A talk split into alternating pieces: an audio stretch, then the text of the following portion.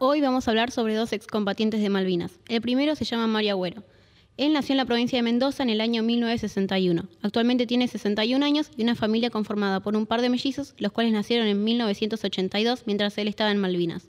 Se enteró gracias a que su esposa le envió una carta, pero como en ese entonces las cartas no llegaban a sus destinatarios, un compañero con mayor rango le contó aquel acontecimiento.